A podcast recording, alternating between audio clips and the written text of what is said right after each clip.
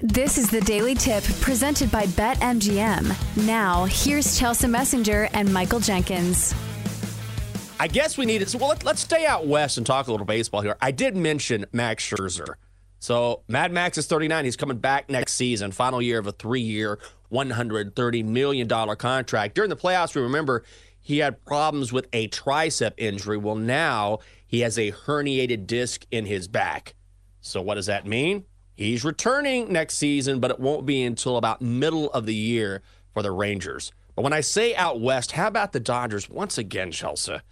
I'm starting to get angry at the Dodgers. They have signed an extension with Tyler Glasnow after making a trade with the Rays. So the Dodgers get Glasnow and outfielder Manuel Margot. The Rays get right-hander Ryan Pepiot and a prospect named Johnny DeLuca. So uh, good for the Dodgers, I guess. They're going all in. They have Shohei, Tyler Glasnow. This is the, one of the frustrating things with me in baseball is that sure, you got the money, go for it. But at the same time, it's kind of getting ridiculous with the number of players they have signed. I guess the caveat is you could say, well, it hasn't helped them but once over the past few years. Yeah, but you got to keep trying. This is a big market team with a big wallet. And now we're starting to see it because last year they didn't make a ton of moves. And I think it did cost him in the postseason. So this Tyler Glasnow move, I think, is a very solid one for the Dodgers. Remember, they had an elimination game where Lance Lynn was throwing it?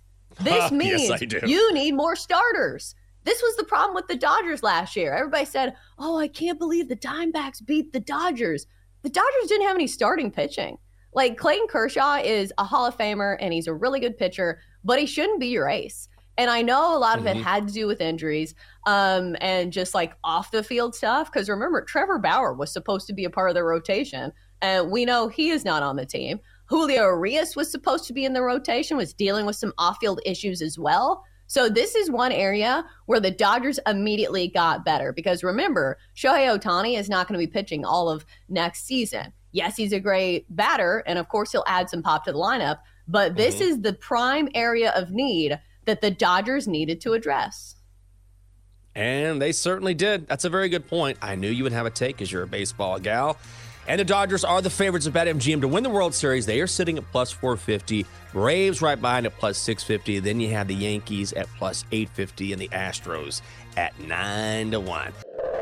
For more, listen to the Daily Tip presented by BetMGM. Weekday mornings from 6 to 9 Eastern on the BetQL network, the Audacy app, or wherever you get your podcasts.